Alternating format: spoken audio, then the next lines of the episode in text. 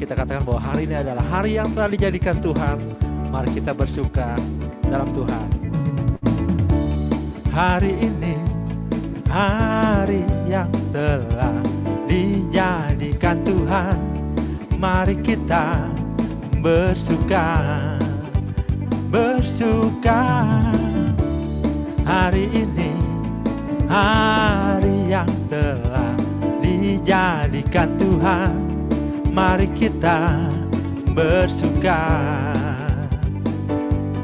dalam Tuhan, bersuka dalam Tuhan, bersuka, bersuka, bersuka dalam Tuhan. Mari bersuka, bersuka citalah, bersuka, bersuka dalam Tuhan. Sekarang bersuka, bersuka citalah. Mari teman-teman semua kita nyanyikan lagu ini dengan sungguh bahwa hari ini adalah hari yang telah dijadikan Tuhan. Mari kita sama-sama katakan Hari ini hari yang telah dijadikan Tuhan. Mari kita bersuka Bersuka. Hari ini hari yang telah dijadikan Tuhan. Mari kita bersuka. Dalam Tuhan bersuka dalam Tuhan. Mari kita katakan sama-sama bersuka.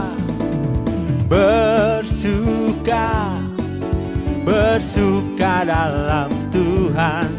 Mari bersuka bersuka citalah bersuka bersuka bersuka dalam Tuhan sekarang bersuka bersuka citalah mari kita katakan sekali lagi bersuka dengan bertepuk tangan. Bersuka mari kita bertepuk tangan. Bersuka dalam Tuhan mari bersuka. Bersuka citalah bersuka bersuka bersuka dalam Tuhan. Sekarang bersuka bersuka citalah mari kita katakan sekali bersuka. Dengan muka yang senyum bersuka. Sambil bertepuk tangan muka yang senyumnya mana nih? Dalam Tuhan mari bersuka. Bersuka citalah bersuka bersuka bersuka dalam Tuhan. Sekarang bersuka bersuka citalah sekarang bersuka sekarang bersuka. Esok bersuka lusa lusa bersuka. Sekarang bersuka bersuka citalah mari kita berikan sorak-sorai bagi Tuhan uh, haleluya puji Tuhan saudara kita bersyukur bahwa kita diberikan kesehatan sampai saat hari ini. Kita bersyukur kita tidak perlu takut karena kita mempunyai Tuhan yang luar biasa. Karena Yesus selalu memegang kita dengan tangan kanannya. Kita, kita tidak perlu takut. Dalam keadaan apa pun kita tetap bersyukur karena Tuhan selalu menyertai kita. Terima kasih Tuhan. Mari sebelum kita masuk, kita, kita buka dengan tanda kemenangan yang daripada Tuhan. Dalam nama Bapa dan Putra dan Roh Kudus. Amin. Terima kasih Tuhan. Kami bangga memiliki Allah sepertimu Tuhan. Kami bersyukur, berterima kasih Tuhan buat semua yang kau berikan dalam hidup kami sampai saat hari ini Tuhan. Walaupun Tuhan keadaan penyakit COVID Tuhan, virus COVID Tuhan semakin melanda. Tapi kami percaya Tuhan penyertaan-Mu Tuhan selalu sempurna dalam hidup kami Tuhan. Terima kasih Tuhan. Kau selalu memberikan kemenangan Tuhan dalam hidup kami Tuhan. Mari kita katakan, ku tidak takut. Sebab kau bersertaku Ku tidak bimbang. Sebab engkau Allahku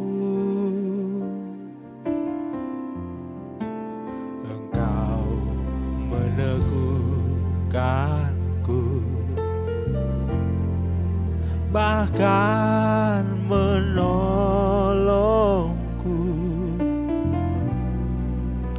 Kau batu karangku. Yesus Tuhan Mari kita katakan sama-sama Yesus memegangku. Yesus memegangku dengan tangan kananmu Yesus memberiku kemenangan. Yesus memegangku. Yesus memegangku dengan tangan kananmu. Yesus memberiku kemenangan. Terima kasih Tuhan. Kau berikan kami kemenangan Tuhan. Mari teman-teman kita selalu bersyukur buat kasih setia Tuhan Terima kasih Tuhan. Mari kita naikkan pujian ini dari awal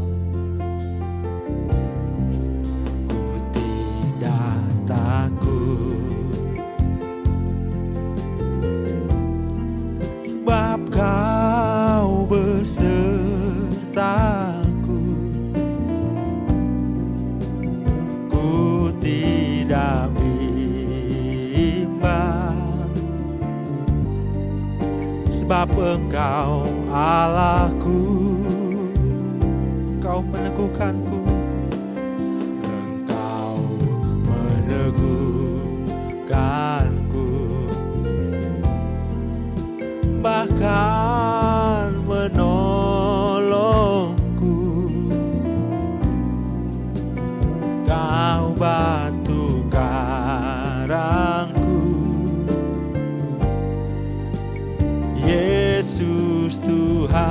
Mari kita katakan sama-sama Yesus memegangku. Yesus memegangku. Dengan tangan kananmu. Yesus memberiku.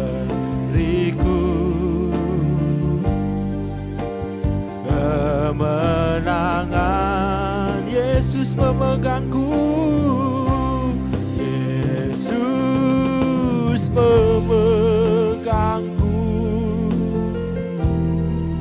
Dengan tangan kananmu Yesus memberiku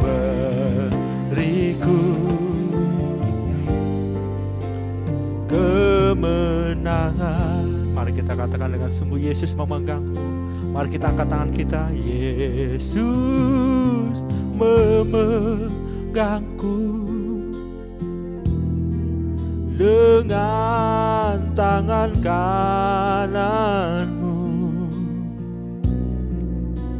Yesus memberiku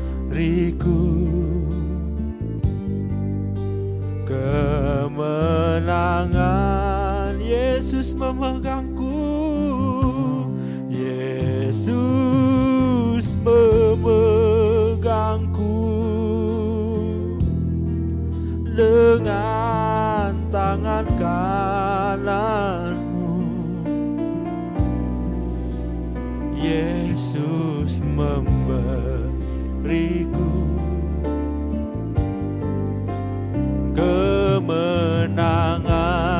kita katakan lebih tinggi lagi. Yesus memegangku. Yesus memegangku. Dengan tangan kananmu Yesus memberiku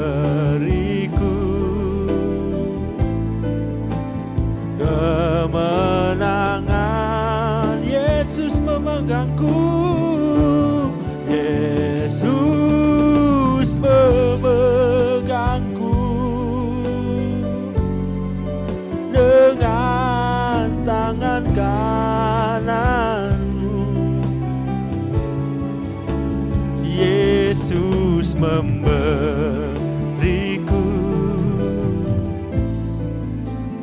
kemenangan. Yesus memberiku Yesus memberiku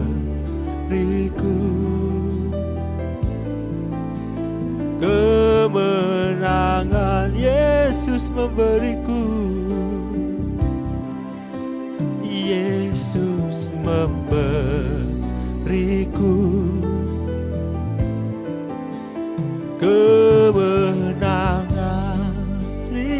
kasih Tuhan.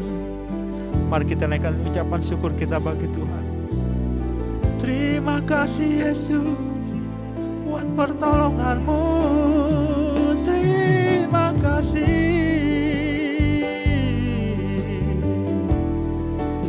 Kau Allah yang baik Kau Allah yang luar biasa. Kami bersyukur berterima kasih Buat pemeliharaanmu penyertaanmu Tuhan. Buat kebaikanmu Tuhan. Terima kasih. Kami bersyukur Tuhan buat pertolonganmu. Buat kesehatan yang kau berikan dalam hidup kami. Terima kasih.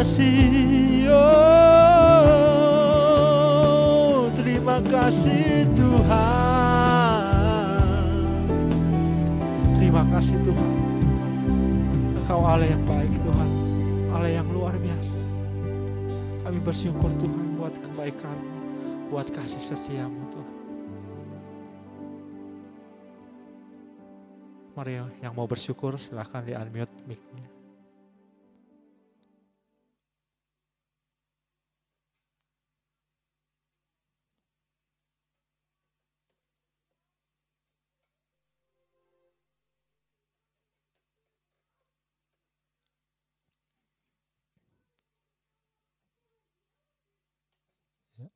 Bersyukur silahkan di unmute mic-nya.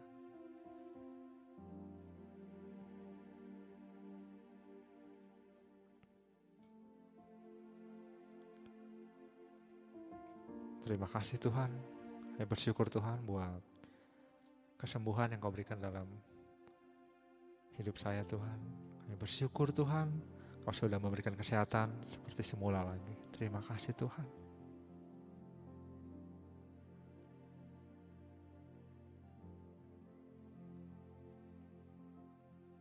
Terima kasih Tuhan. Kami percaya Tuhan, biar ucapan syukur Tuhan yang kami naikkan Tuhan maupun yang belum kami naikkan. Kami percaya Tuhan, kau mendengar Tuhan. Setiap ucapan syukur yang kami naikkan Tuhan. Kami percaya Tuhan, biar setiap ucapan syukur kami Tuhan, biar Engkau mendengar Tuhan. Terima kasih Tuhan.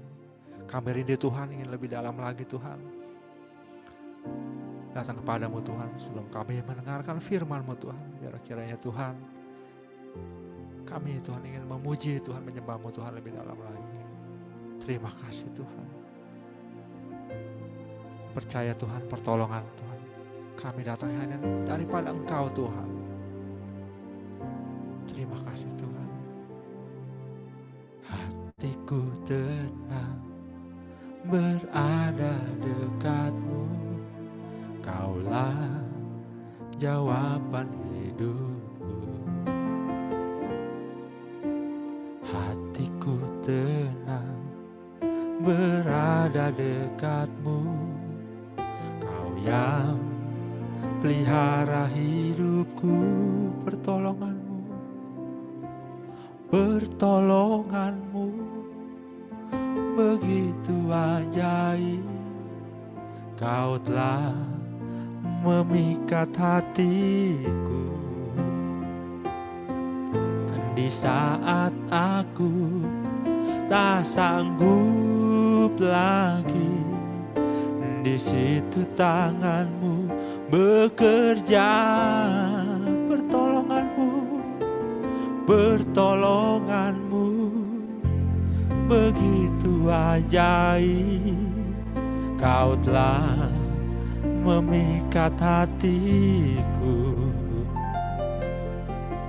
Kini mataku tertuju padamu.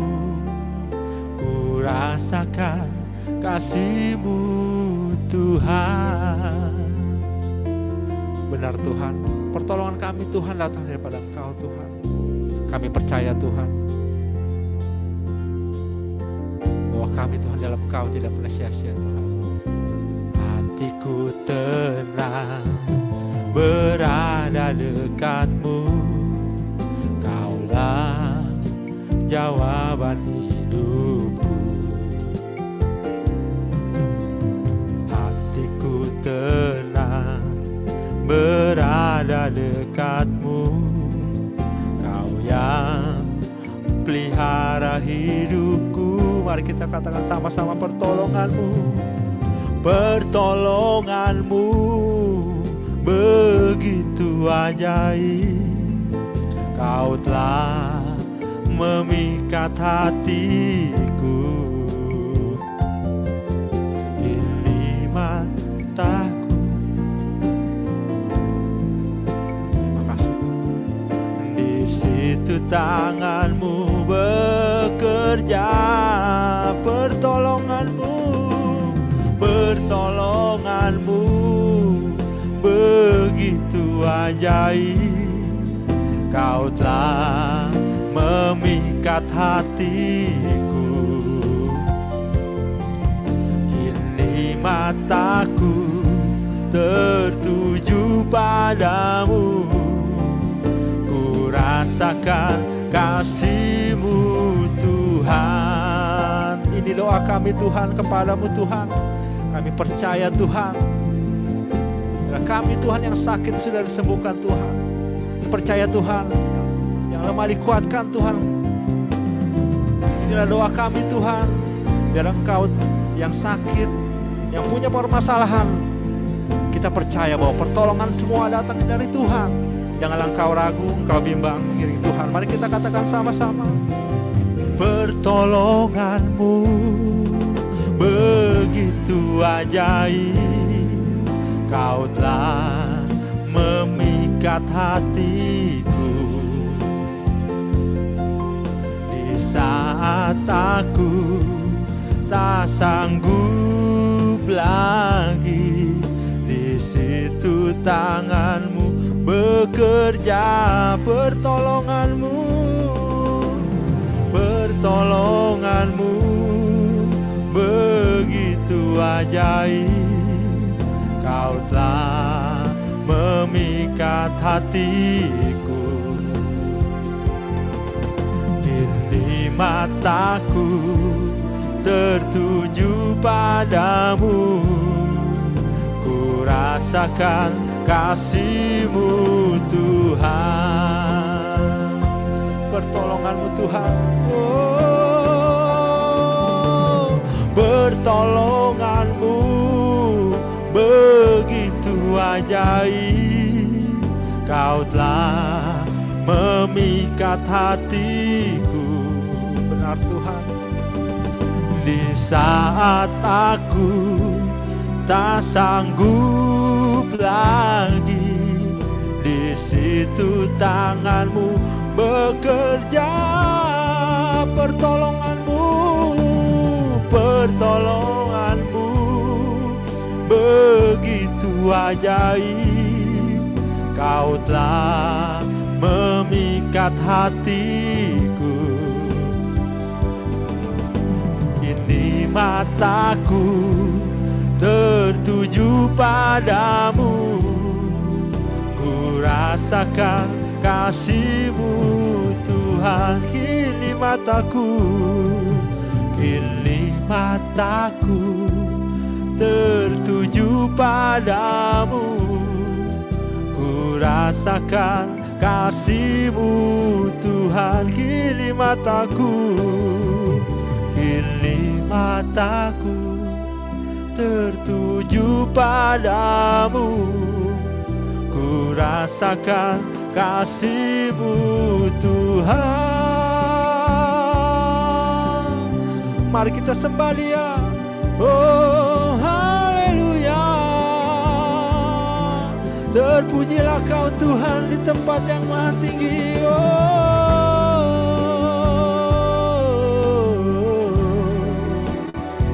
Glory haleluya. Bab kau Allah yang luar biasa Allah yang dahsyat. Oh glory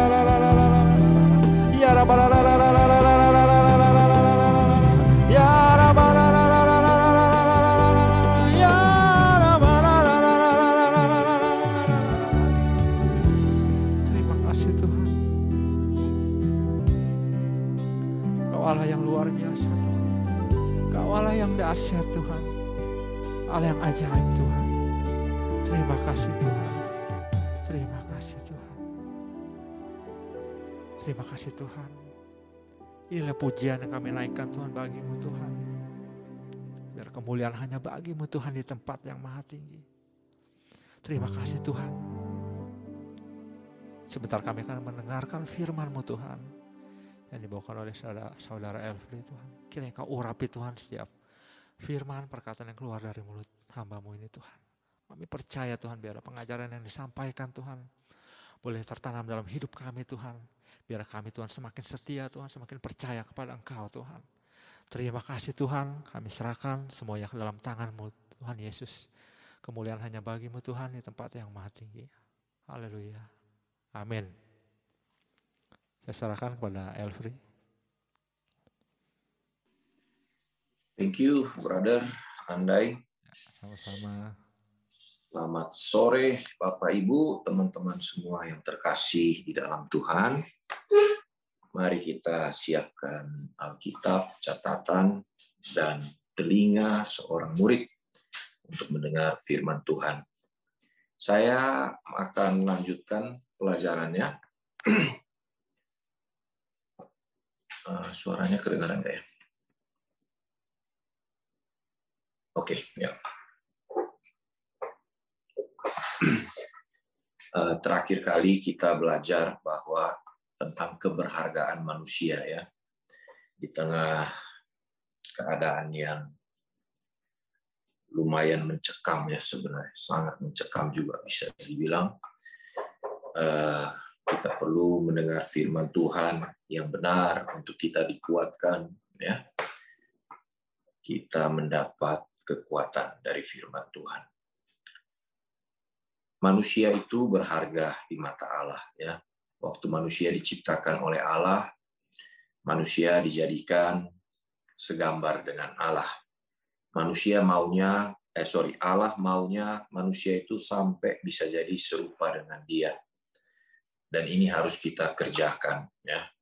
Dan Allah tetapi ketika manusia jatuh dalam dosa, maka yang rusak dalam hidup manusia itu adalah pengertiannya, ya.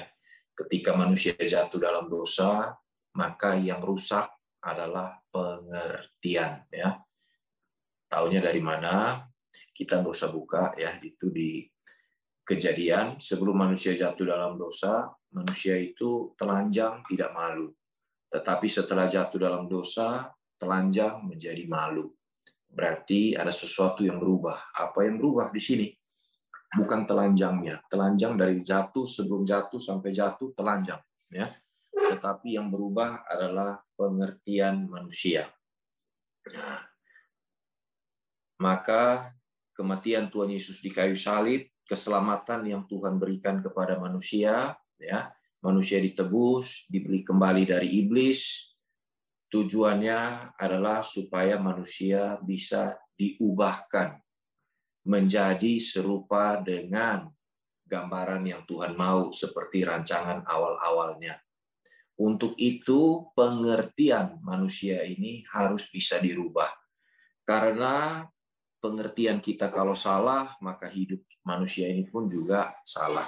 Ya, jadi Allah akan izinkan banyak kejadian-kejadian ya supaya manusia ini diproses, supaya manusia ini bisa mengerti makna dari hidup itu apa. Dan COVID-19 ini sebenarnya adalah juga salah satu cara ya untuk menyadarkan bahwa betapa kita ini adalah makhluk yang fana dan suatu hari nanti kita harus kembali ya untuk mempertanggungjawabkan semua yang kita lakukan selama hidup di dunia. Jadi ketika kita melihat betapa orang-orang sakit dan kematian begitu dekat ya, belum pernah sedekat seperti kejadian sekarang-sekarang ini ya maka harusnya ini menyadarkan manusia bahwa oke okay, you got my attention Lord. Kamu mendapatkan perhatian saya sekarang. Apa yang harus saya lakukan sekarang ya? Mari kita lihat ya di Lukas 12 ayat yang pertama Lukas 12 ayat yang pertama saya akan bawa uh, mungkin judulnya hari ini uh, murid. Judulnya murid. Lukas 12 ayat yang pertama. Sementara itu beribu-ribu orang banyak telah berkerumun sehingga mereka berdesak-desakan. Lalu Yesus mulai mengajar pertama-tama kepada murid-muridnya. Garis bawahi pertama-tama kepada murid-muridnya. Kemudian katanya waspadalah terhadap ragi, yaitu kemunafikan orang Farisi. Pelajaran yang Tuhan Yesus ajarkan, lihat fokus utamanya adalah kepada murid-murid. Ya, selama Tuhan Yesus melayani di Israel ya tiga tahun lebih dia melayani, dia mengajar Injil Kerajaan Allah, maka ada banyak golongan orang yang mengikut Tuhan Yesus. Ya, ada banyak golongan yang mengikut Tuhan Yesus. Dan saya bisa bagi itu menjadi tiga kelompok, tiga kelompok orang yang mengikut Tuhan Yesus. Kelompok yang pertama adalah orang banyak, ya. Yang tadi kita udah baca, orang banyak ini jumlahnya beribu-ribu orang banyak, ya. Misalnya contoh waktu Tuhan Yesus bikin mujizat lima roti, dua ekor ikan itu kasih makan lima ribu orang. Laki-laki aja, berarti jumlahnya sangat amat banyak ya. Bisa mungkin bisa belasan ribu kah puluhan ribu kita nggak tahu ya. Tetapi sangat banyak. Wow. Dan ini orang banyak. Ngapain mereka ikut Tuhan Yesus? Orang banyak ini ada tiga kelompok ya. Yang pertama orang banyak. Orang banyak ini mengikut Tuhan Yesus karena tujuan mereka itu karena Tuhan Yesus bikin mujizat ya karena mereka mau lihat Tuhan Yesus buat mujizat atau mereka sendiri juga ingin mengalami mujizat dari Tuhan. Misalnya ya lagi sakit atau apa ya kita mau disembuhkan Tuhan ya. Ini orang ini jumlahnya banyak sekali ya. Coba kita lihat di Yohanes 2 ayat 23 sampai 25. Yohanes 2 ayat 23 sampai 25.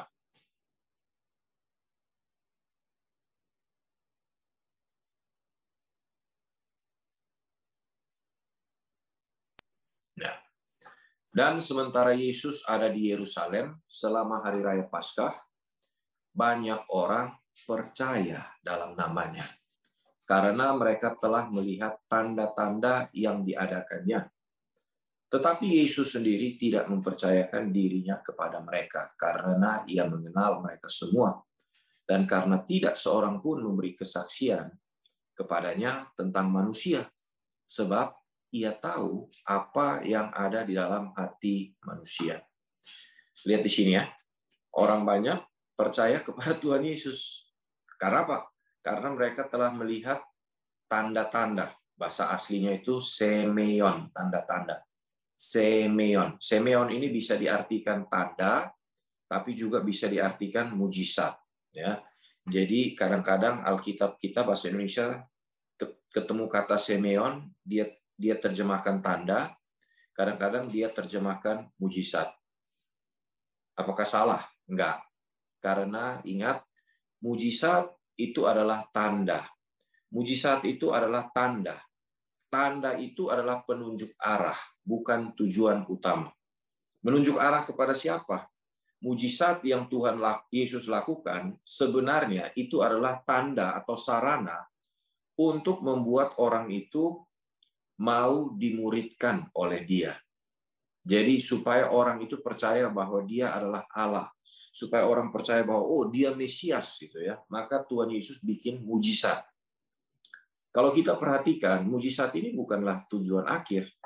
Contohnya banyak sekali orang yang sakit waktu di zaman Tuhan Yesus, tetapi kadang-kadang dia sembuhkan semuanya, kadang-kadang Tuhan Yesus hanya menyembuhkan sebagian orang ya. Kenapa? Karena tujuannya bukanlah mujizat itu sendiri, tetapi tujuannya adalah supaya semua orang menjadi murid Kristus ya. Contohnya di Yohanes 3. Yohanes 3 ayat yang kedua. Jadi mujizat ini hanyalah tanda ya yang Tuhan Yesus buat bukan tujuan. Kalau orang pinter maka di waktu dia lihat Tuhan Yesus bikin mujizat seperti Nikodemus ini, malam-malam dia datang ke Tuhan Yesus. Kemudian dia berkata, uh, dia datang pada waktu malam kepada Yesus dan berkata, Rabi, kami tahu bahwa engkau datang sebagai guru yang diutus Allah. Sebab tidak ada seorang pun yang dapat mengadakan tanda-tanda, mujizat, semeon yang engkau adakan itu jika Allah tidak menyertainya. Nikodemus ketika melihat mujizat yang dibuat oleh Tuhan Yesus, dia tidak hanya kagum kepada mujizat tersebut, tetapi itu membuat dia berpikir, ini orang bisa bikin mujizat begini, ini pasti Allah menyertai dia. Atau jangan-jangan dia Allah sendiri atau Mesias. Ya, karena terkadang Tuhan Yesus itu mulai kasih clue. Tuhan Yesus mulai kasih clue. Ketika dia sembuhkan orang, mestinya kan cuma bilang angkatlah tilamu, pergilah gitu ya. Tapi kadang-kadang Tuhan Yesus berkata, pergilah, dosamu sudah diampuni. Kenapa Tuhan Yesus perlu ngomong, dosamu sudah diampuni? Dia kasih clue. Karena yang bisa mengampuni dosa itu hanya Allah sendiri. Jadi kalau saya ngomong dosamu sudah diampuni, it makes you think. Itu membuat orang-orang berpikir. Dia beneran Allah apa enggak? Buktinya waktu dia bilang dosanya diampuni, orang ini sembuh. Ya, jadi lihat Tuhan Yesus mulai kasih clue-clue. Kenapa nggak langsung di open up semuanya? Karena Tuhan perlu untuk mengajar orang-orang Injil Kerajaan Allah. Orang banyak ini perlu diajar supaya mereka mengerti dulu. Karena tujuan utama itu pemuritan. Ya, kalau Tuhan Yesus terlalu cepat naik ke atas kayu salib dengan orang banyak belum dimuridkan benar-benar, ya dia mati deh selesai gitu ya. Jadi tujuan utamanya adalah pemuritan. Nikodemus pinter, dia datang dia tanya, ya guru, kayaknya kamu ini dari Allah, pasti Allah menyertai kamu itu ya. Dan to cut the story short, kita bisa tahu bahwa Nikodemus memang tidak ditulis, tetapi secara literal ya. Tetapi saya bisa berkata bahwa Nikodemus itu menjadi murid Tuhan Yesus. Nikodemus itu menjadi murid Tuhan Yesus. Lihat waktu dia datang malam-malam kan, kemudian baru Tuhan Yesus ajarin dia tentang apa? Kamu harus dilahirkan kembali. Pelajaran tentang lahir baru itu sebenarnya pelajaran yang diberikan kepada Nikodemus. Kamu harus dilahirkan kembali dari air, dari roh, kalau enggak, kamu nggak bisa melihat kerajaan Allah, kamu nggak bisa masuk ke dalam kerajaan Allah. Dan kalau kita cari, maka di pertengahan dia ikut Tuhan Yesus, kita lihat Nikodemus sempat membela Tuhan Yesus di hadapan para pemuka agama. Itu berarti dia sudah percaya kepada Tuhan Yesus. Kalau enggak, ngapain dia bela? Bahkan ketika Tuhan Yesus mati, dialah orang yang membawa rempah-rempah untuk mengurapi Tuhan Yesus dan jumlah rempah-rempahnya sangat fantastis harganya ya artinya dia benar-benar menjadi murid Tuhan Yesus. Lihat mujizat yang Tuhan Yesus lakukan berhasil memuridkan paling tidak ada Nikodemus ya dan banyak orang yang lainnya jadi mujizat itu sendiri bukanlah tujuan utama. Tetapi mujizat itu adalah sarana. Sarana untuk orang semakin percaya, mengalami Tuhan, dan mau dimuridkan. Saya mengalami banyak sekali mujizat dalam hidup. Itu membuat setiap perkataan di dalam firman Tuhan, di dalam Alkitab, saya sudah tidak pilih-pilih lagi. Kalau dulu kita carikan, wah ayat ini bagus nih, maka yang dihafal itu ayat-ayat yang mengenakan. Ya, betul kan? Yeremia 29 ayat 11, Aku ini mengetahui rancangan apa yang ada padaku mengenai engkau, rancangan damai sejahtera dan bukan rancangan kecelakaan untuk memberi kepadamu hari depan yang penuh pengharapan. Lihat itu, hafal kan? Yohanes 10 ayat 10, Aku datang untuk memberi hidup dan supaya engkau memperoleh dalam segala kelimpahan. Hafal kan? Dulu saya hafal ayat-ayat yang menyenang, menyenangkan itu. Tetapi makin lama makin kita mengerti kebenaran, maka saya mulai menghafal bukan hanya ayat-ayat itu, tapi yang diingat ayat-ayat misalnya Matius 7, 21, 23, bukan semua orang yang berseru kepadaku, Tuhan, Tuhan akan masuk ke dalam kerajaanku, tetapi orang yang melakukan kehendak Bapakku, itulah yang masuk ke dalam kerajaanku. Matius 5, 48, hendaklah engkau sempurna seperti Bapamu di surga sempurna. Itu kan susah banget ayatnya. Satu Yohanes dan lain-lain dan seterusnya ya. Jadi mujizat yang Tuhan bikin dalam hidup saya dan kita semua ya, itu harusnya membuat engkau menjadi sangat percaya atau bertumbuh dalam iman kepada Tuhan. Engkau datang kepada Tuhan dan mau dimuridkan dengan sungguh-sungguh. Tidak memilih-milih lagi ayat-ayat yang menyenangkan kedagingan kita ya yang kita tafsirkan dengan salah, tetapi semuanya.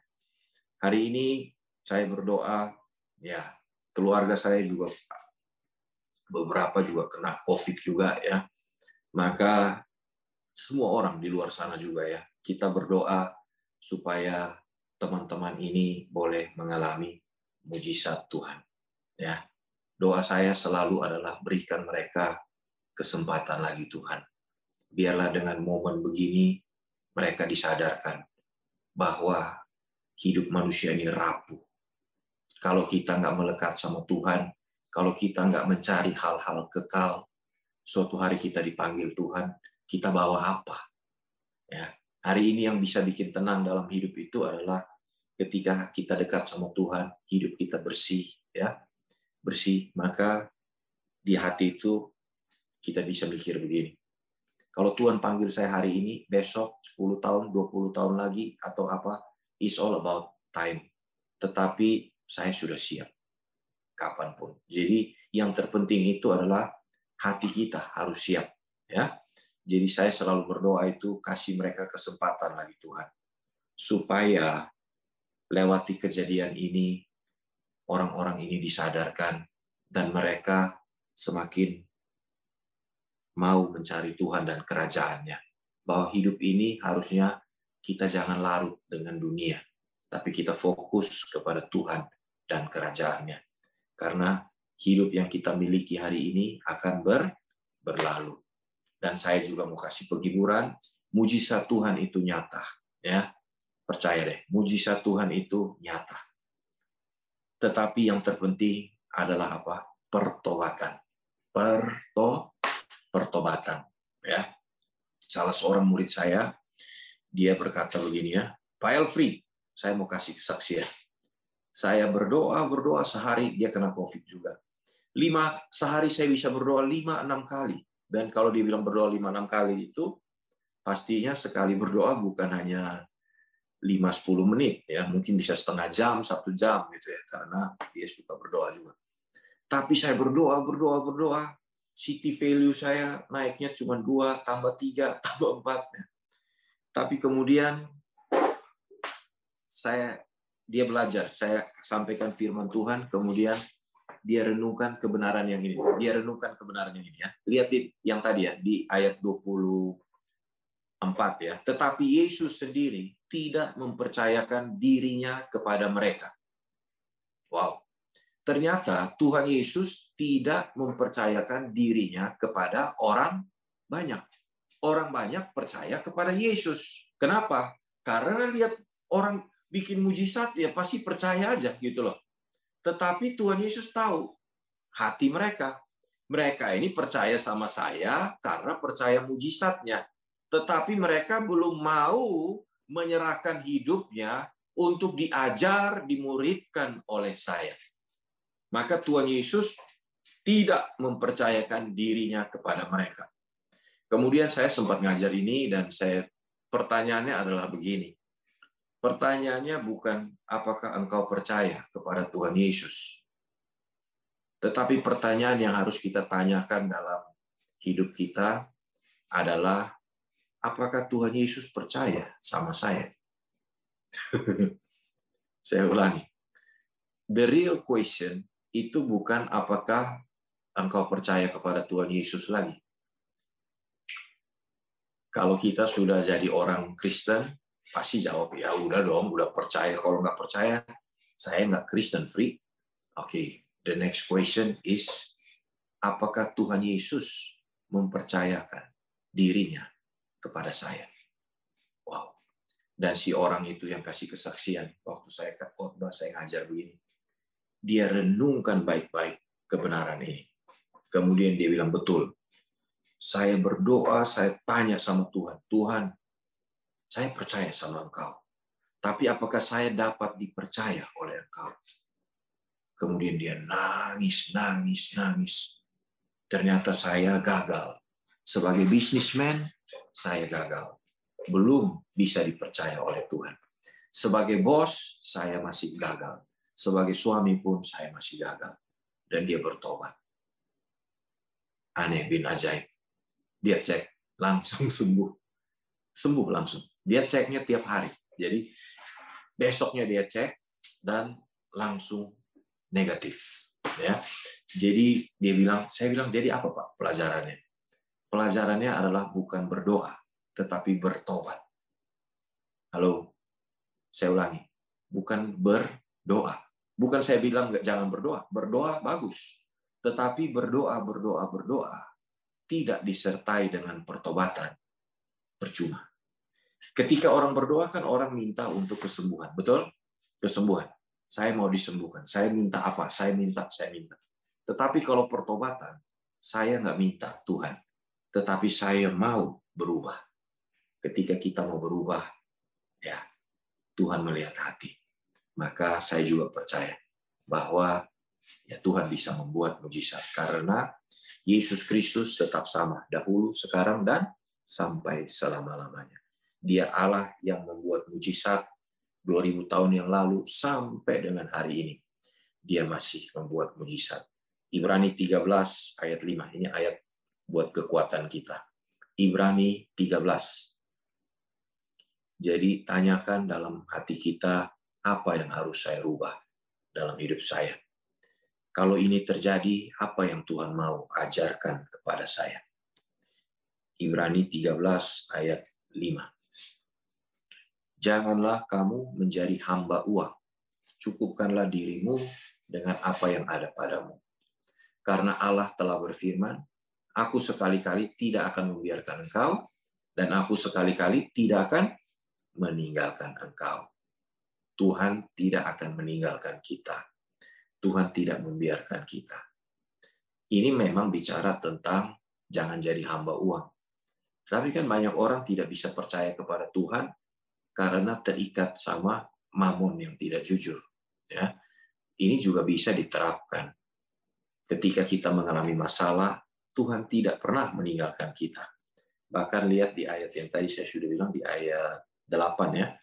Yesus Kristus tetap sama baik kemarin maupun hari ini dan sampai selama-lamanya. Ayat 8 ya bagus ya. Yesus Kristus tetap sama. Baik kemarin, hari ini, dan sampai selama-lamanya. Bertobat. Bertobat. Maka engkau akan melihat tangan Tuhan bekerja dalam hidupmu. Bukan tangan Tuhan tidak kurang panjang. Bukan telinga Tuhan tidak kurang tajam untuk mendengar. Tetapi sering kali yang menghalangi kita mendapat pertolongan Tuhan adalah apa? dosa-dosa, hal-hal yang salah dalam hidup kita. Asgat sungguh-sungguh bertobat. Amin. Jadi jangan kita jadi orang banyak ya. Orang banyak ini hanya datang untuk melihat mujizat dan mengalami mujizat. Mujizat bagus, tetapi mujizat harus memimpin kita kepada pertobatan. Mujizat mau terjadi atau enggak terjadi, saya yang penting hari ini saya mau bertobat. Saya mau murni hati saya di hadapan Tuhan. Saya mau bahwa ya apa pun yang terjadi hati saya bersih di hadapan Tuhan ya. Nah, maksudnya apa? Or, Yesus tidak mempercayakan dirinya kepada orang banyak. Nanti kita lihat ya. Sekarang kita lihat golongan yang kedua. Jadi yang pertama adalah orang-orang banyak. Golongan yang kedua adalah ahli Taurat, orang Farisi, orang Saduki. Ahli Taurat, orang Farisi, dan orang Saduki. Mereka ini adalah orang-orang beragama. Ya, Mereka datang ikut Tuhan Yesus di zaman itu bukan untuk mau belajar firman atau untuk mendengarkan pengajaran Tuhan Yesus.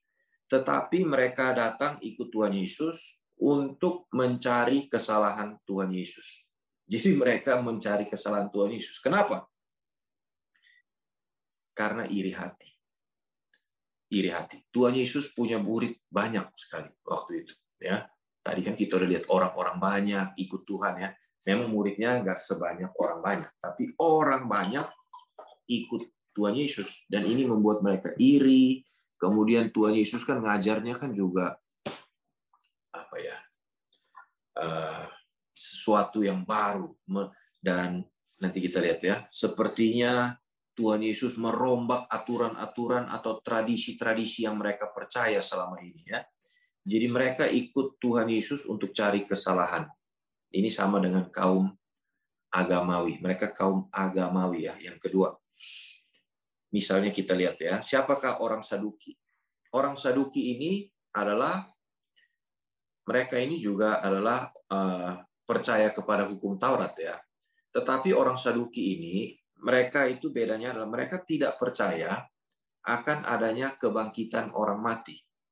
Mereka hanya percaya lima kitab pertama dari Musa. Jadi kejadian, keluaran, bilangan, ulangan, imamat, uh, ulangan ya, sorry. Ada lima itu ya, lima yang pertama itu. Jadi lima kitab Musa yang pertama, inilah yang mereka percaya. Ini orang Saduki. Mereka tidak percaya adanya kebangkitan orang mati. Mereka orang-orang pinter yang juga masuk ke dunia politik di zaman itu. Coba kita lihat contohnya, Matius 22 ayat 23. Matius 22, 23.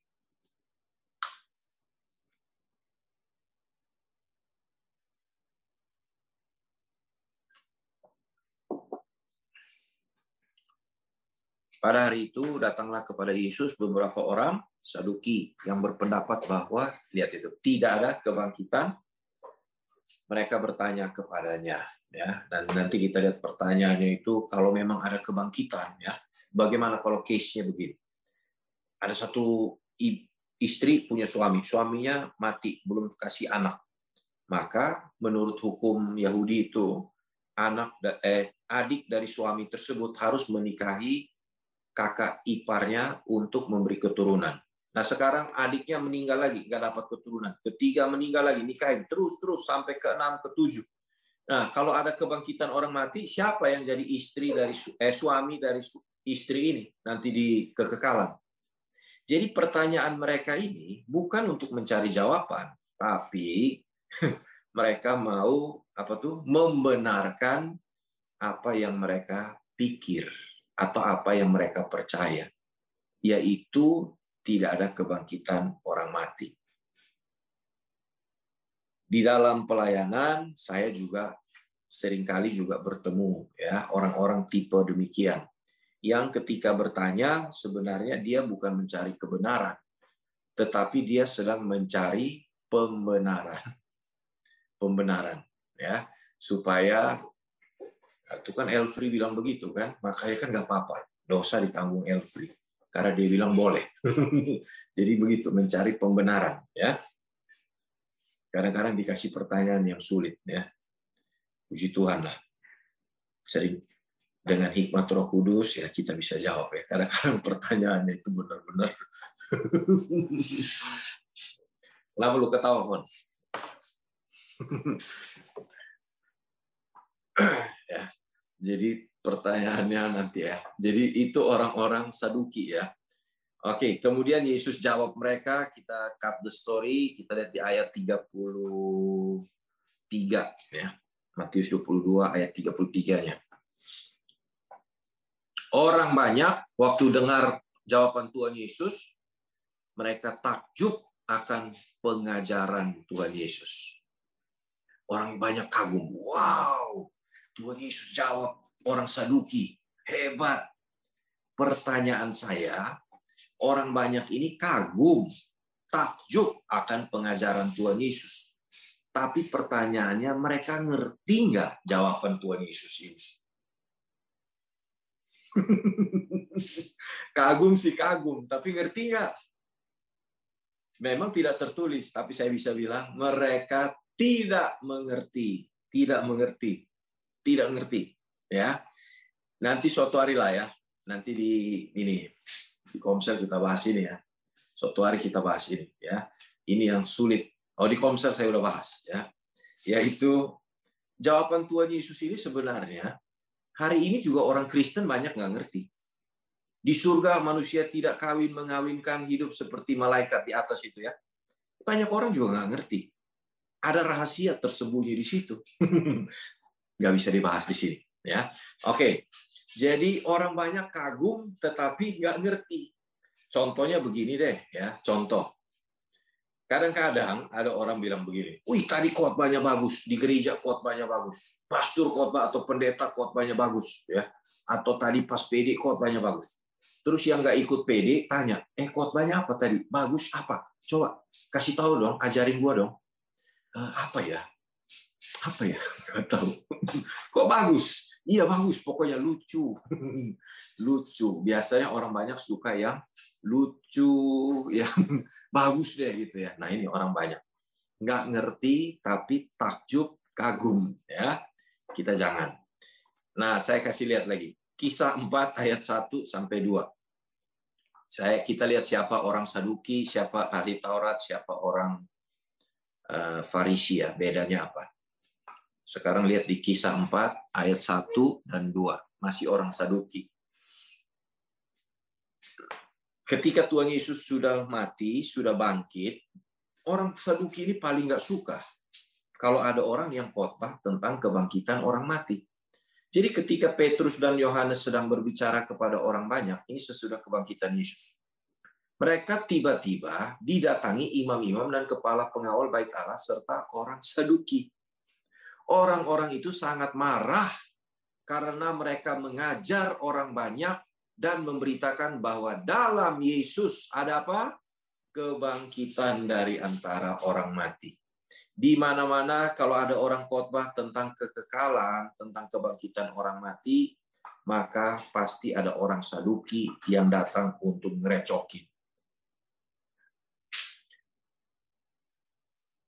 Kalau orang bilang begini, free, dengar Elfri khotbah mau ngomongin tentang Yerusalem baru melulu, langit baru, bumi baru, fokusnya kekekalan melulu. Khotbahnya tentang hari ini dong, bagaimana sukses di dunia hari ini dong, kekekalan melulu, kekekalan melulu. Maka kita bisa tahu kelompok Saduki. kelompok Saduki nggak mau percaya kekekalan. Justru orang itu mesti ngerti tentang kekekalan. Injil itu bicara tentang kekekalan. Kalau kita kuat pengertian kita mengenai kekekalan, maka hidup kita hari ini akan berubah. Bagaimana kita hidup hari ini akan berubah karena kita mengerti ada kekekalan, ada penghakiman, ada surga, ada neraka, dan itu semua real, nyata. Maka hidup kita berubah hari ini. Gak usah disuruh berubah, dia berubah. Karena dia tahu ada kekekalan. Bisa ya? Bisa ngerti? Ya. Jadi harus ya. Oke, itu orang Saduki. Tidak percaya kebangkitan orang mati. Mereka percaya hanya lima kitab pertama. Nah, itu pilih-pilih firman Tuhan kan. Percaya cuma lima kitab pertama. Nah, lucu nih. Di Markus 12 ayat 28 coba lihat.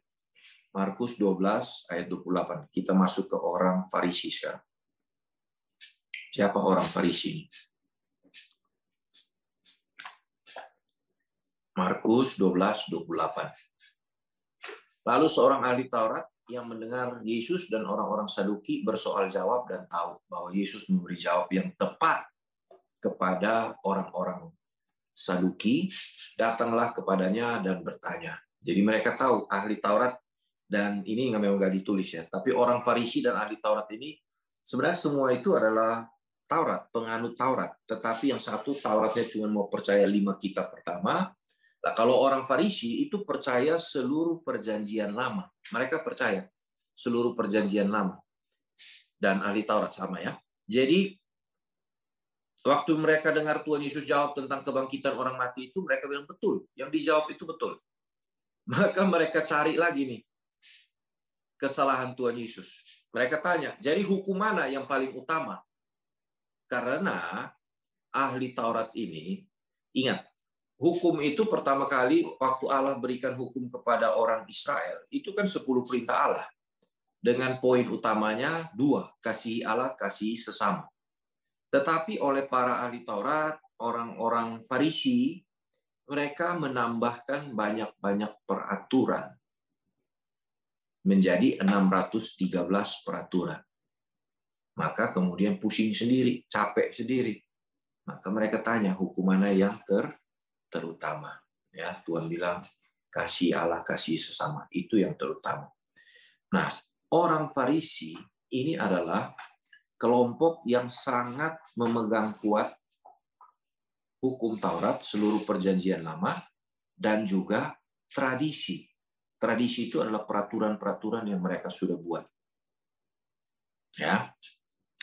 Kita lihat contohnya. Matius 15 ayat 1 sampai 6. Matius 15 ayat 1 sampai 6.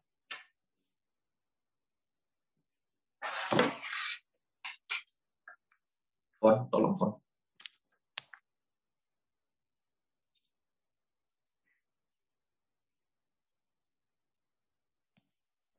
Oke, bentar. Matius 15 ayat 1 sampai 6. Perintah Allah dan adat istiadat Yahudi. Kemudian datanglah beberapa orang Farisi dan ahli Taurat dari Yerusalem kepada Yesus dan berkata, Mengapa murid-muridmu melanggar adat istiadat nenek moyang kita? Mereka tidak membasuh tangan sebelum makan. Tetapi Yesus menjawab kepada mereka, Mengapa kamu pun melanggar perintah Allah demi adat istiadat nenek moyangmu? Sebab Allah berfirman, hormatilah ayahmu dan ibumu, dan lagi, siapa yang mengutuki ayahnya atau ibunya pasti dihukum mati. Tetapi kamu berkata, barang siapa berkata kepada bapaknya atau kepada ibunya, apa yang ada padaku yang dapat digunakan untuk pemeliharaanmu sudah digunakan untuk persembahan kepada Allah. orang itu tidak wajib lagi menghormati bapaknya atau ibunya. Dengan demikian, firman Allah kamu nyatakan tidak berlaku demi adat istiadatmu sendiri. Kemudian Tuhan berkata kan di ayat 7 itu apa? Hai kamu apa orang-orang munafik ya? Iya. Hai Ya. orang-orang munafik, Ya, benarlah nubuatan Yesaya tentang kamu. Oke. Ahli Taurat, orang Farisi, lihat itu sangat menaruh tinggi apa? Hukum Taurat dan tradisi. Adat istiadat, tradisi disejajarkan dengan apa? Firman tu, firman Tuhan. Ini ahli Taurat, orang Farisi. Makan nggak cuci tangan itu adat istiadat. Mereka protes, tapi Tuhan bilang, "Hei, kamu uang untuk simpelnya begini Tuhan bilang begini uang untuk kasih buat orang tuamu kamu nggak kasih buat orang tuamu karena kamu bilang kamu sudah sumbang ke gereja. Kamu kasih persembahan buat di bait Allah. Maka kamu melanggar firman Tuhan demi adat istiadat. Maka ditegur dengan keras oleh Tuhan Yesus. Dari sini kita bisa lihat bahwa adat istiadat atau tradisi tidak lebih tinggi dari apa? Firman Tuhan. Firman Tuhan adalah otoritas tertinggi. Ya, harusnya demikian. Ya. Tetapi sudah terjadi penyimpangan-penyimpangan ya, jadi disejajarkan. Karena tradisi itu kalau dia tidak bertentangan dengan firman masih oke. Tetapi kalau tradisinya sudah bertentangan dengan firman, you know what to do. Kamu harus taatnya kepada apa? Firman, firman Tuhan ya. Mereka sangat kuat memegang tradisi. Untuk mengerti sedikit ya sejarah orang Farisi ini ya. Orang Farisi ini sebenarnya di abad kedua sebelum Masehi, abad kedua sebelum Tuhan Yesus lahir, itu berasal dari kelompok namanya kelompok Hasidim. Hasidim.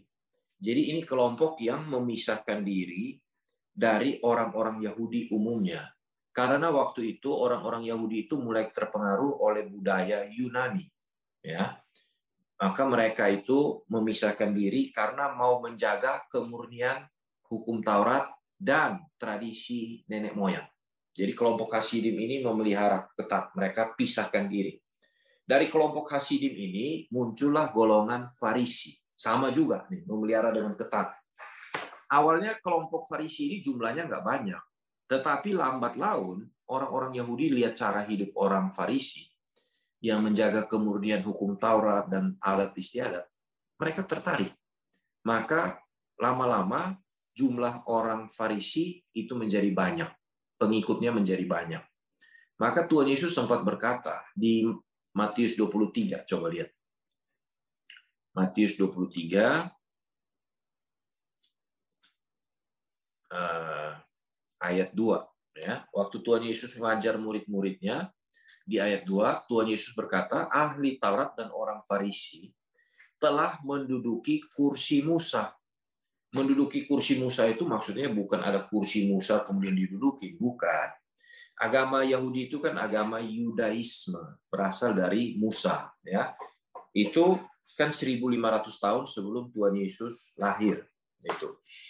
Nah, menduduki kursi Musa itu maksudnya begini, ahli Taurat dan orang Farisi itu, pengikutnya itu makin banyak, sehingga mereka punya posisi itu makin kuat di dalam agama Yudaisme atau kepercayaan Yudaisme.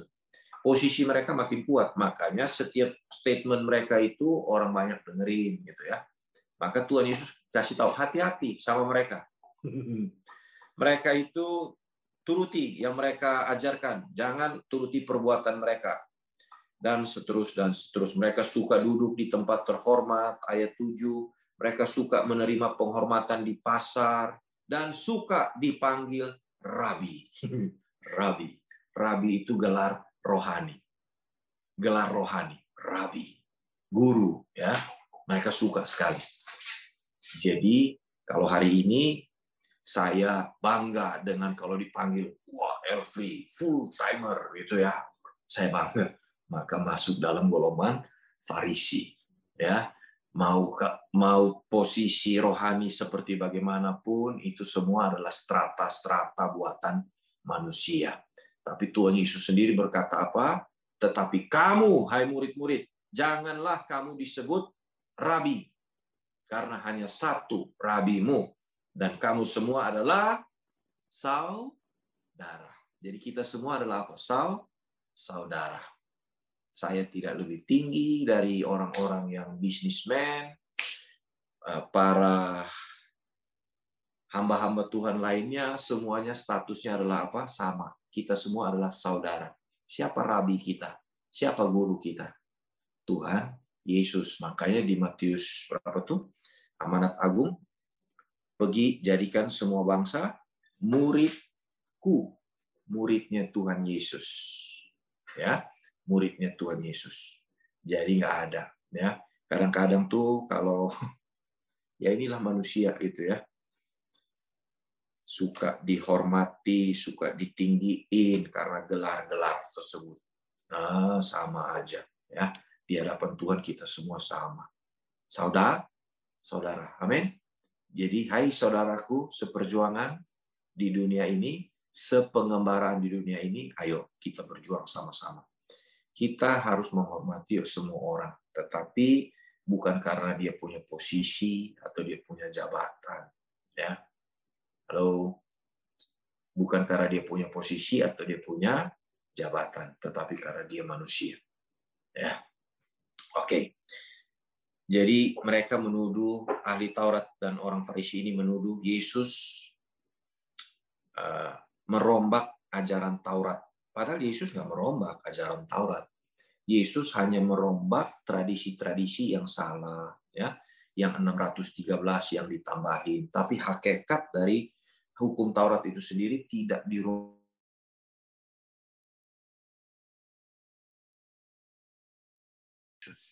ya pertanyaannya begini hari ini kalau ada ajaran yang salah ya beranikah kita menentangnya kalau ada ajaran atau tradisi yang tidak sesuai dengan firman Tuhan beranikah kita untuk memegang firman Tuhan atau kita adalah orang-orang juga yang hanyut di dalam tradisi yang bertentangan dengan firman Tuhan. Benarkah kita berjalan mengikuti firman Tuhan daripada ajaran buatan manusia? Kita harus ikut firman Tuhan. Firman Tuhan itu dari Allah sendiri. Ya. Tapi kalau tradisi dan lain-lain itu dari manusia. Ya. Oke. Kalau itu baik, itu benar, tidak bertentangan, masih boleh. Kalau enggak, jangan. Ya, Oke. Jadi yang kedua itu adalah ahli Taurat, orang Saduki, orang Farisi. Ini adalah kelompok-kelompok beragama. ya Kelompok-kelompok beragama. Mereka sangat taat kepada tradisi dan hukum Taurat. Tuhan nggak mau. Kita jangan demikian. Sama kelompok-kelompok ini, kalau kalian perhatikan, setiap kali kalau mereka ketemu sama Tuhan Yesus, Tuhan Yesus ngomongnya keras tadi kan, hai orang apa? Munah, munafik. Hai kamu, celakalah kamu ahli Taurat dan orang-orang Farisi. Kamu tutup jalan kepada kerajaan Allah. Kamu mengajarkan begini tapi kamu tidak melakukan. Celakalah kamu. Sama orang beragama, Tuhan Yesus, orang beragama yang agamawi ya, bukan ikut firman Tuhan, Tuhan Yesus ngomongnya keras. Kalau sama orang banyak, Tuhan Yesus ngomongnya apa? Pakai perumpamaan. Tetapi kalau sama murid-murid, Tuhan Yesus ngomongnya belak-belakan. Apa adanya. Mari kita lihat. Matius 10, eh sorry, Matius 13 ayat 10 sampai 13. Jadi inilah yang Tuhan mau. Dari semua golongan-golongan itu, bukan berarti golongan beragama semua jahat ya. Enggak. Buktinya kan si Nikodemus tadi kan. Halo. Nikodemus tadi kan dari kelompok beragama. Tetapi dia berhasil menjadi murid Yesus. Jadi yang Tuhan mau itu dari orang banyak, dari golongan beragama, semua itu harusnya menjadi murid Yesus. Ya. Nah, di Matius 13 Coba lihat di atas deh ayat satunya. Lihat dulu ayat satunya. Ah, ya. Ayat 2. Dan waktu itu Yesus keluarlah Yesus dari rumah duduk di tepi danau. Datanglah orang banyak berbondong-bondong mengerumuni dia. Ya, kemudian dia naik ke atas perahu untuk khotbah dari atas perahu. Kenapa mesti naik di atas perahu? Supaya suaranya bisa lebih kedengar sama semua orang. Ada maksudnya juga itu, ya. Dulu orang suka tanya begini, gimana cara khotbah ya? Puluhan ribu orang bisa dengar. Dia Tuhan, dia tahu posisi yang tepat ketika dia bicara suaranya bisa kedengaran. Ya. Kemudian ini jadi perumpamaan tentang penabur. Ini perumpamaan yang pertama ya. Ini Tuhan Yesus khotbah buat siapa nih? Orang banyak, ya kan? Kita nggak usah baca perumpamaan penabur ini, langsung ke ayat 10 sampai 13. Foni tolong baca. Setelah Matius Tuhan. Yesus hmm. setelah Tuhan Yesus ajarin perumpamaan tentang penabur sama orang banyak, dia nggak jelasin artinya. Kemudian datanglah, oke, Oke, Matius 13 ayat 10 sampai 13. Maka datanglah murid-muridnya dan bertanya kepadanya, "Mengapa engkau berkata-kata berkata-kata kepada mereka dalam perumpamaan?" Jawab Yesus, "Kepadamu diberi karunia untuk mengetahui rahasia kerajaan sorga, tetapi kepada mereka tidak. Karena siapa yang mempunyai kepadanya akan diberi, sehingga ia berkelimpahan. Tetapi siapa yang tidak mempunyai, apa pun juga yang ada padanya akan diambil daripadanya. Itulah sebabnya aku berkata-kata dalam perumpamaan kepada mereka. Karena sekalipun melihat, mereka tidak melihat. Dan sekalipun mendengar, mereka tidak mendengar dan tidak mengerti. lihat ternyata Tuhan Yesus berkhotbah pakai perumpamaan kepada orang banyak. Supaya apa? Selama ini orang mengertinya begini ya. Atau mungkin kita juga sering dengar ya. Ataupun ya Tuhan Yesus hebat ya. Dia khotbah pakai perumpamaan supaya orang banyak mengerti. Betul ya? Banyak kali kan kita di mendengarkan orang ngajar begitu ya. Dia kasih perumpamaan ini supaya orang mengerti apa yang dikhotbahkan. Ternyata nggak begitu. Di Matius 13 ini kita lihat bahwa Tuhan Yesus berkhotbah dengan perumpamaan bukan supaya semua orang mengerti, tetapi supaya yang mengerti mengerti, yang nggak mengerti ya udah ada tujuannya. Saya ulangi ya. Ternyata Tuhan Yesus berkhotbah pakai perumpamaan itu sebenarnya sebagai pemisah ya sebagai pemisah antara orang banyak dan murid-murid.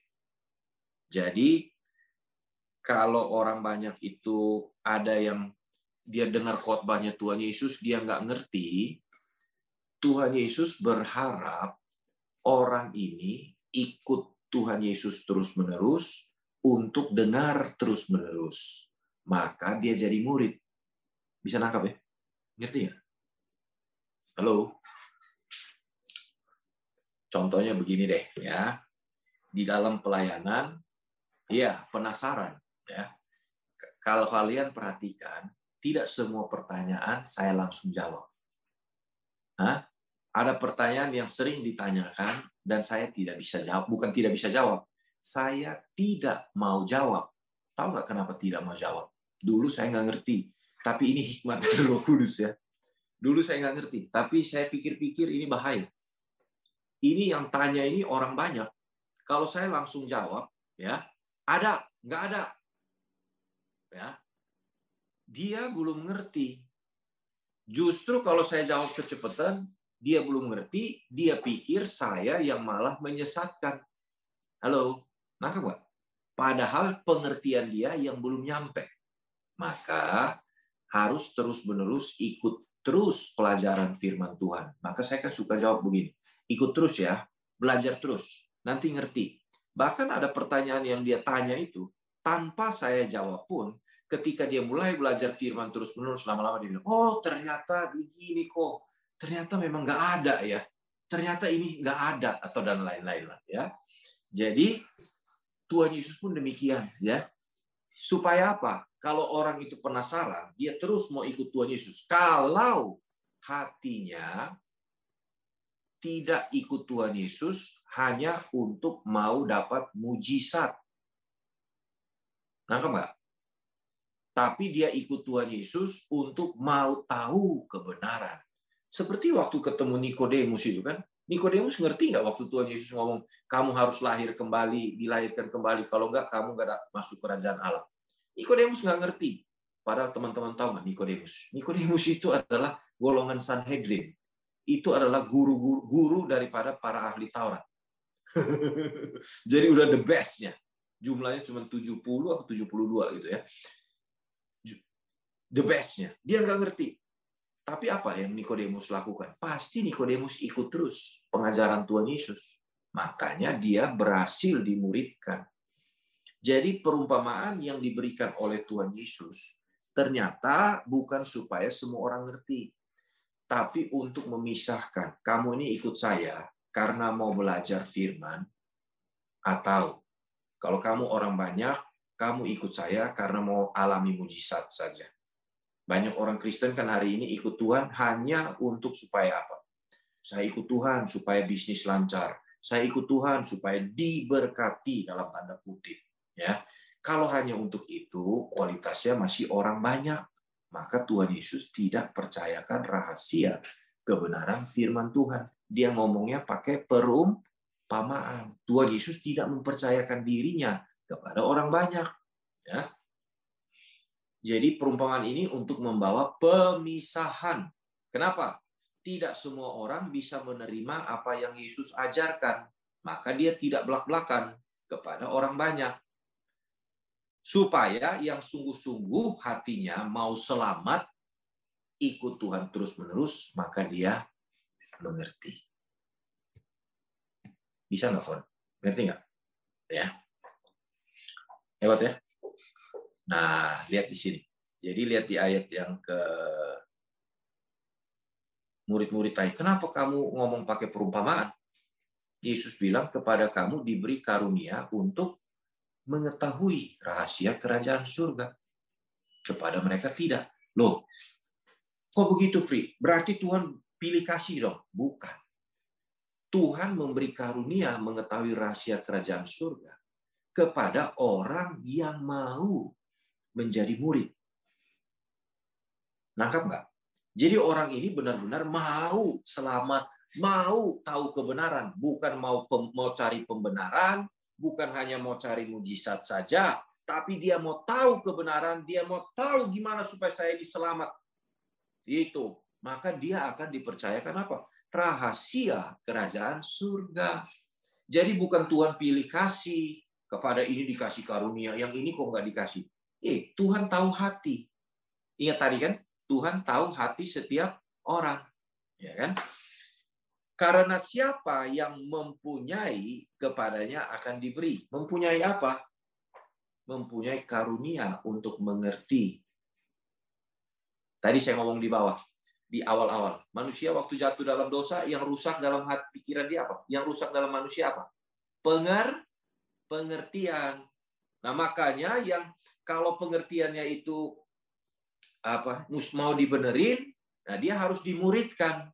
Kalau dia dimuridkan, maka dia dia mau dimuridkan, maka dia diberi karunia untuk mengerti rahasia-rahasia kerajaan Allah. Luar biasa ya. Halo, lihat kalau engkau sungguh-sungguh ikut Tuhan, belajar firman, nanti lama-lama Alkitab itu nyambung semuanya. Semua firman itu kebuka, pengertiannya makin genap, makin genap. Ya, makanya kita bisa tahu. Suatu hari teman-teman bisa tahu oh ini mengajarnya benar nih, yang ini kurang tepat di sini. Bukan berarti juga yang ngajar kurang tepat itu maksudnya menyesatkan kita, bukan juga. Mereka semua mungkin orang-orang baik yang juga mau selamat ya. Cuman level pengertiannya belum lalu berbeda-beda ya, belum nyampe, belum kebuka sampai demikian ya. Maka kita lihat ya, orang yang mengerti kebenaran firman Tuhan itulah yang nanti apa akan berbuah 30, 60, 100 kali lipat. Kalau dia mengerti, maka dia punya kekuatan untuk melakukan kebenaran tersebut. Lebih gampang kita melakukan taat karena kita ngerti. Nah, Mbak? Halo? Harus ampuni. Kenapa mesti ampuni? Pokoknya karena firman Tuhan bilang ampuni. Susah. Tapi ketika dijelasin, kenapa kamu harus mengampuni? Ya, karena apa? Kalau kamu tidak ampuni, Bapakmu tidak ampuni. Hatimu kotor kalau nggak mengampuni. Nanti firman Tuhan mau masuk, nggak bisa bertumbuh. Oh begitu ya? Oh ya udah deh kalau gitu, meskipun sakit, karena dia makin ngerti, nah nggak? Maka dia berjuang untuk mengampuni. Ya, makanya kalau orang tidak punya pengertian, gimana dia mau taat sama firman Tuhan? Sulit. Halo, bisa ya? Saya kasih contoh ya. Hmm, di jadi oh ya, kenapa itu berbuah 30, 60, 100? Kok beda-beda? Beda-beda buahnya. Tergantung sama apa? Tergantung sama pengertiannya. Semakin kita mengerti, ya buahnya semakin banyak karena pengertian disertai ketaatan ya. Karena kata pengertian di sini, bahasa aslinya itu suniemi. Suniemi. T-S-U-I-N-E-M-I. Suniemi. Suniemi. Suniemi itu bukan hanya ngerti, tetapi mengerti yang membuat kita melakukan apa yang kita mengerti. Jadi pengertian yang membuat kita melakukan apa yang kita mengerti. Suniemi. Nah, makanya berbuah 30, 60, 100. Semua tergantung level pengertian kita. Jadi bukan Allah yang menentukan yang ini 30, ini 60, ini 100, bukan.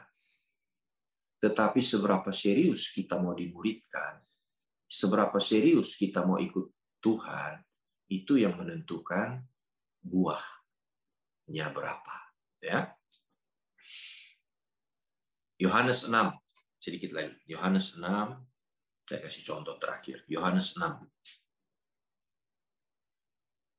Jadi ternyata Yesus mengajar dengan perumpamaan itu bukan untuk semua orang mengerti, tapi untuk memisahkan. Kalau belum ngerti, kalau saya selalu bilang begini, semua anak PA tahu, saya selalu bilang, kalau belum ngerti, tampung dulu ya, tampung dulu. Tampung dulu. Ya sama kayak anak kelas 2, anak umur 2, 5 tahun tanya sama orang tua, Papa, saya ini dari mana Pak? Kita kan nggak jelasin detail semuanya, betul kan? Kalau kita jelasin terlalu detail semuanya, dia nggak ngerti. Nanti dia bilang, aduh kok papa saya begini sih, kok orang tua saya begini. Kamu belum ngerti. Bisa nangkap ya? Jadi terus belajar, lama-lama ngerti. Yohanes 6 ayat 60.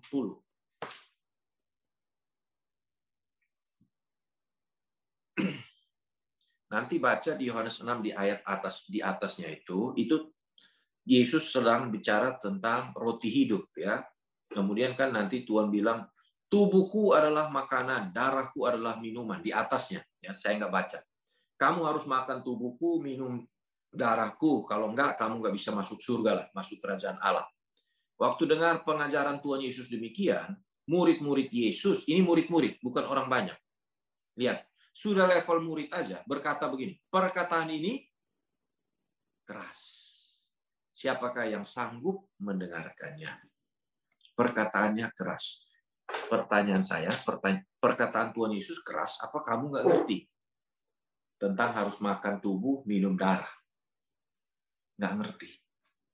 Nah, saya nggak bahas ini ya.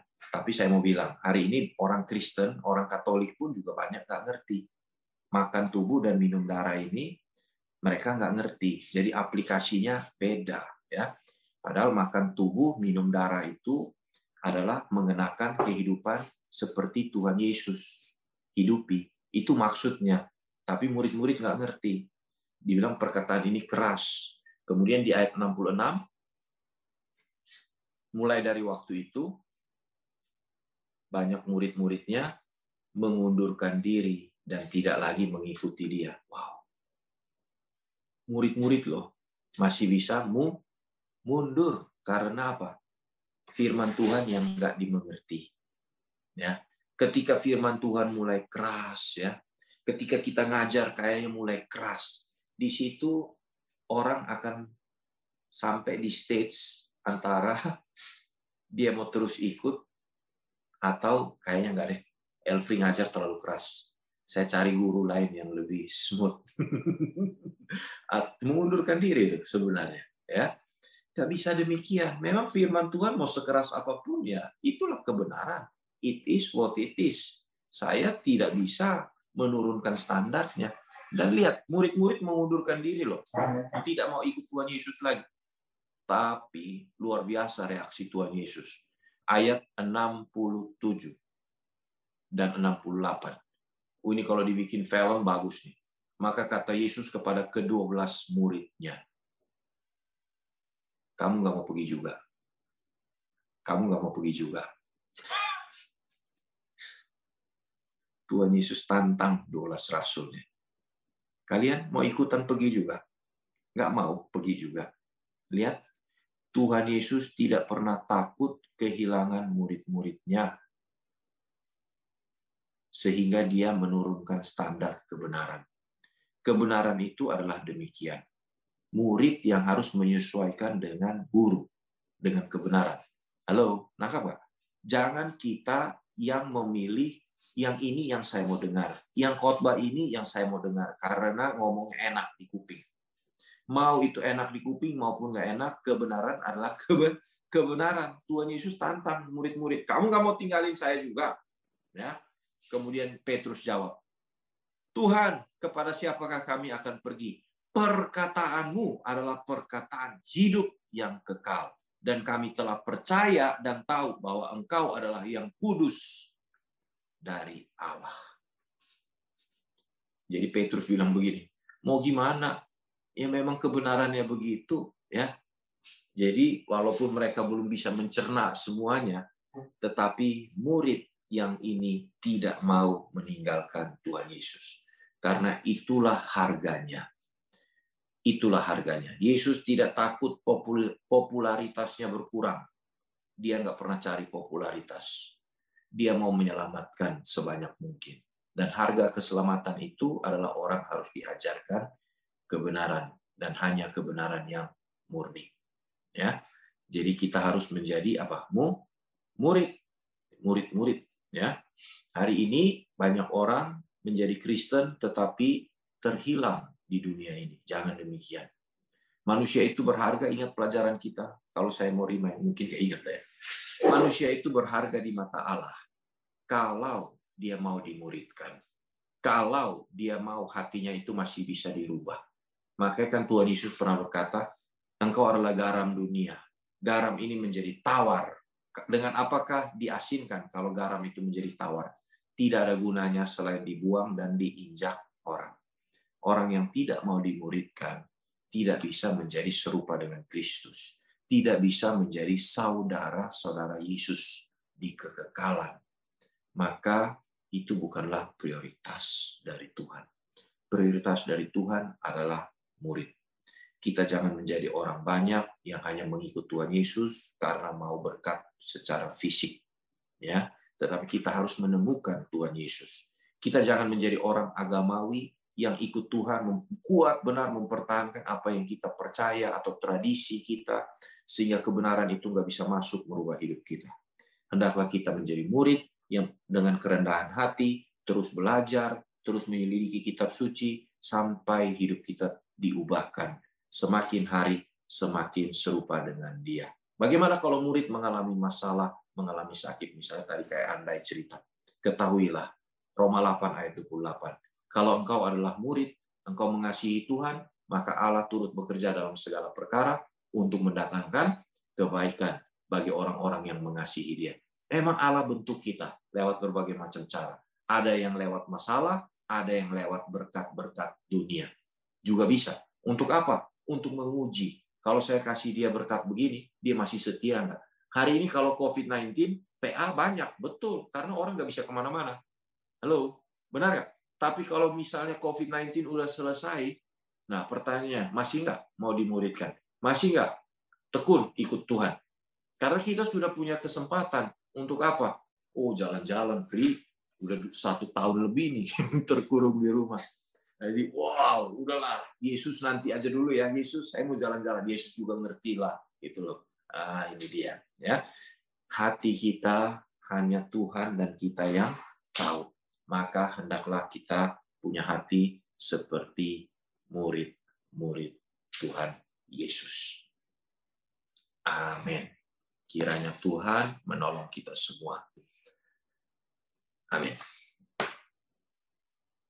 Kita tutup dalam doa ya. Saya berdoa buat firman. Ya, terima kasih Tuhan Yesus buat setiap firman yang sudah kami dengar. Meteraikan setiap firman-Mu dalam hati kami semua, ya Allah. Tuhan, Engkau yang tahu hati anak-anak-Mu. Apakah kami murid, ataukah kami masih kelompok agamawi, atau kami adalah orang-orang banyak. Tuhan, biarlah lewat teguran-teguran firman-Mu, kami sungguh-sungguh mau menjadi murid-Mu yang sejati. Kalau hari ini anak-anakmu butuh kesembuhan, butuh mujizat, hamba berdoa Tuhan, di mana pun mereka berada, orang-orang yang kami kenal, kami kasihi, teman-teman, saudara yang sedang sakit, Tuhan, Engkau Allah yang sama dahulu, sekarang, dan sampai selama-lamanya. Ini adalah perkara yang mudah bagi Engkau. Kalau itu kehendakmu, sembuhkan mereka Tuhan. Tahirkan kembali mereka. Biarkan dengan tubuh yang sehat, kesadaran yang baru, mereka boleh tahu bahwa memang ternyata hidup ini adalah kesempatan untuk dimuridkan, menemukan Tuhan, memakai hidup kami untuk kerajaan Tuhan. Bapak hamba berdoa, Engkau yang menjamah anak-anakmu. Pakai setiap obat-obatan, vitamin, dokter, apa pun itu Tuhan. Pulihkan kembali mereka Tuhan. Mereka boleh mengalami kasihmu di dalam hidup mereka. Kuasamu dalam hidup mereka. Dan itu membuat mereka menjadi murid-muridmu yang sejati. Dalam nama Tuhan Yesus, kami sudah berdoa dan mengucap syukur. Amin. Bapa dan Putra dan Roh Kudus. Amin. Thank you. Tuhan berkati. Mari sebelum kita mengakhiri kita berdoa sebentar. Terima kasih Tuhan kami bersyukur Tuhan untuk PD hari ini Tuhan. Kami percaya Tuhan setiap anakmu Tuhan yang mendengar firman ini Tuhan. Boleh Tuhan menjadi tertanam bahwa kami harus menjadi murid Engkau Tuhan. Bukan menjadi pendengar saja Bapak. Terima kasih Tuhan kami serahkan PD hari ini dalam tangan Bapak. Kiranya Tuhan yang hadir kau Berkati Tuhan, kau urapi dengan urapan yang baru daripada Engkau Bapa. Maupun yang tidak sempat hadir, biar kau urapi mereka. Mungkin mereka yang sedang sakit kau sembuhkan Tuhan. Yang lemah kau kuatkan Tuhan. Yang susah kau hiburkan Tuhan. Kami percaya Tuhan, Engkau menjamah kami. Terima kasih Tuhan, kami serahkan semuanya ke dalam tanganmu Bapa. Terima kasih Tuhan Yesus, kemuliaan kepada Bapa dan Putra dan Roh Kudus. Amin. Mari sebelum kita mengakhiri, kita katakan bahwa kita tidak boleh lelah mengiring Tuhan. Kita tidak boleh Tuhan. Roh Kudus yang beri kekuatan yang mengajar dan menopang tiada lelah tiada lelah bekerja bersamamu Tuhan yang selalu mencukupkan segalanya. Ratakan tanah bergelombang Timbunlah tanah yang berlubang. Menjadi siap dibangun Di atas dasar iman. Katakan tanah bergelombang Timbunlah tanah yang berubah Menjadi siap dibangun Di atas dasar iman Menjadi siap dibangun. Menjadi siap dibangun oh, Menjadi siap dibangun. Menjadi siap dibangun Di atas dasar Mari kita katakan sama-sama. Jangan lelah. Puji Tuhan, terima kasih Tuhan berkati semuanya. God bless you.